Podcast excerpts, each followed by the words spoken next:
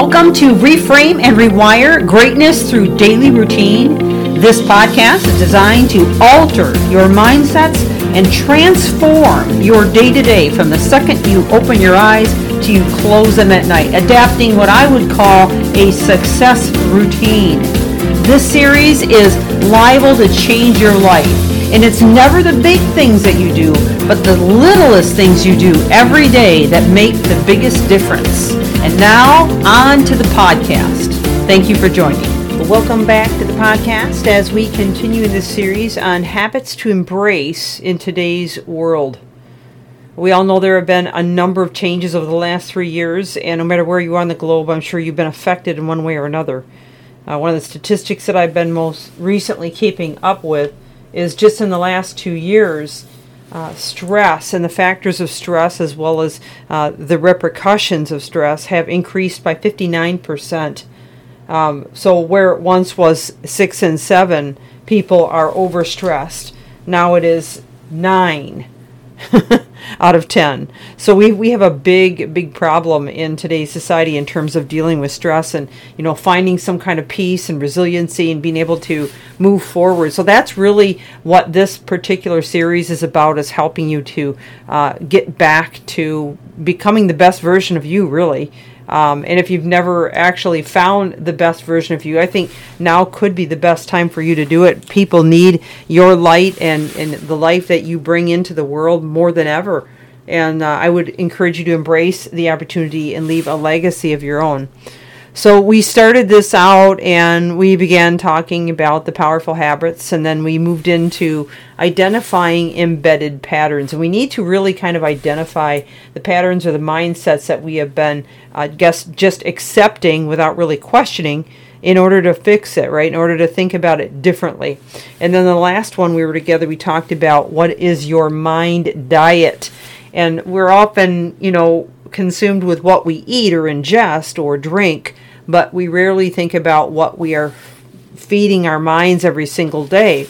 And how much is of, of whatever we're feeding our minds is okay. And how much is you know how much more should we be taking into our minds that would be helping us to to think better to think clearer to become more of that light and that positive influence in the people around us.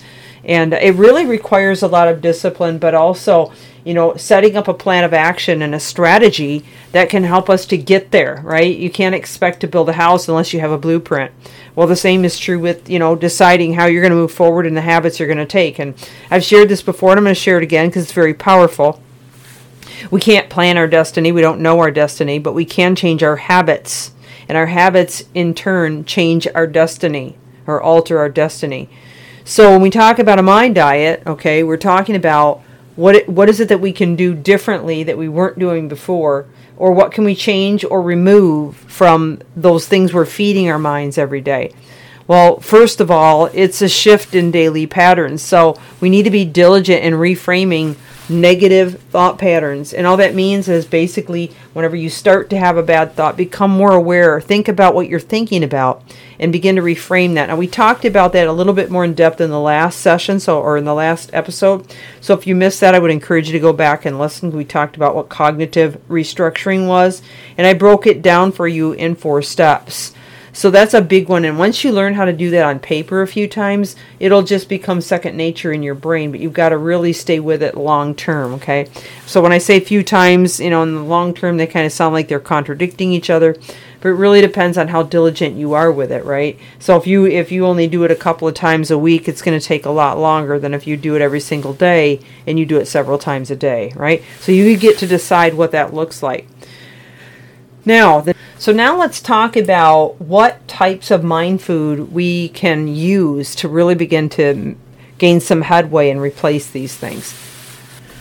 So the first one would be books. That's kind of obvious, and and no matter where you are on the planet, you can usually get your hands on some books, or maybe you have books that you need to dust off because they've been sitting on the shelf from, you know, three, five, ten years ago, and and they were helpful to you back then or maybe you can borrow some books with somebody else from somebody else but be very cautious about the content the author the intent behind it and use it to your advantage to begin to grow in any area that you feel uh, you need to.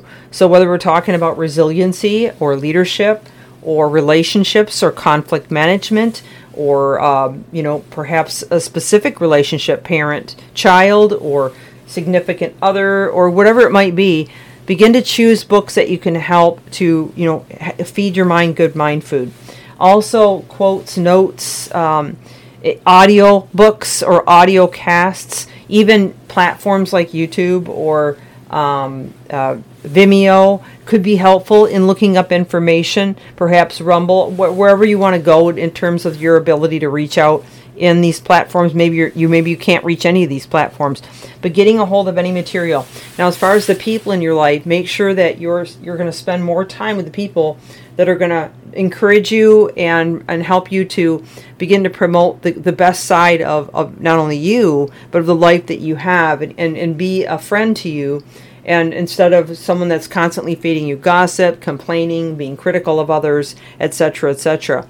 So again, these have to do with our habits, and and from the second you wake up to you close your eyes at night, they can make a huge difference in how you think and function. So one of the things that I often encourage people to do, and it is in my book, Reframe and Rewire, and I've mentioned it before, is when I wake up in the morning and I get up early enough to do this I begin to fill my mind and heart with the right thoughts, with audiobooks, with uh, programs that I know are going to help me. I do uh, read every morning. I do, you know, spend some time in prayer every morning.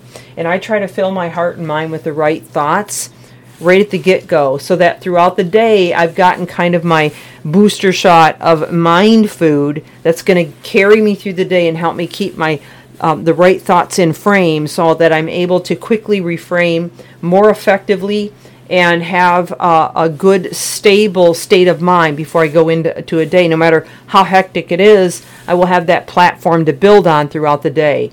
So that's really crucial. But even reading at night or um, you know throughout the day, having uh, access to, to different uh, files maybe that you've created or um, quotes that maybe you've put on your cupboards or around your uh, computer or, really anywhere in the house um, that it's going to remind you and, and, pull you back consistently to the proper food. So, shifting your daily patterns in terms of mind food is a lot of different things, and I've given you a lot of different ideas. Hopefully, you can grab onto some of those and you'll be helped.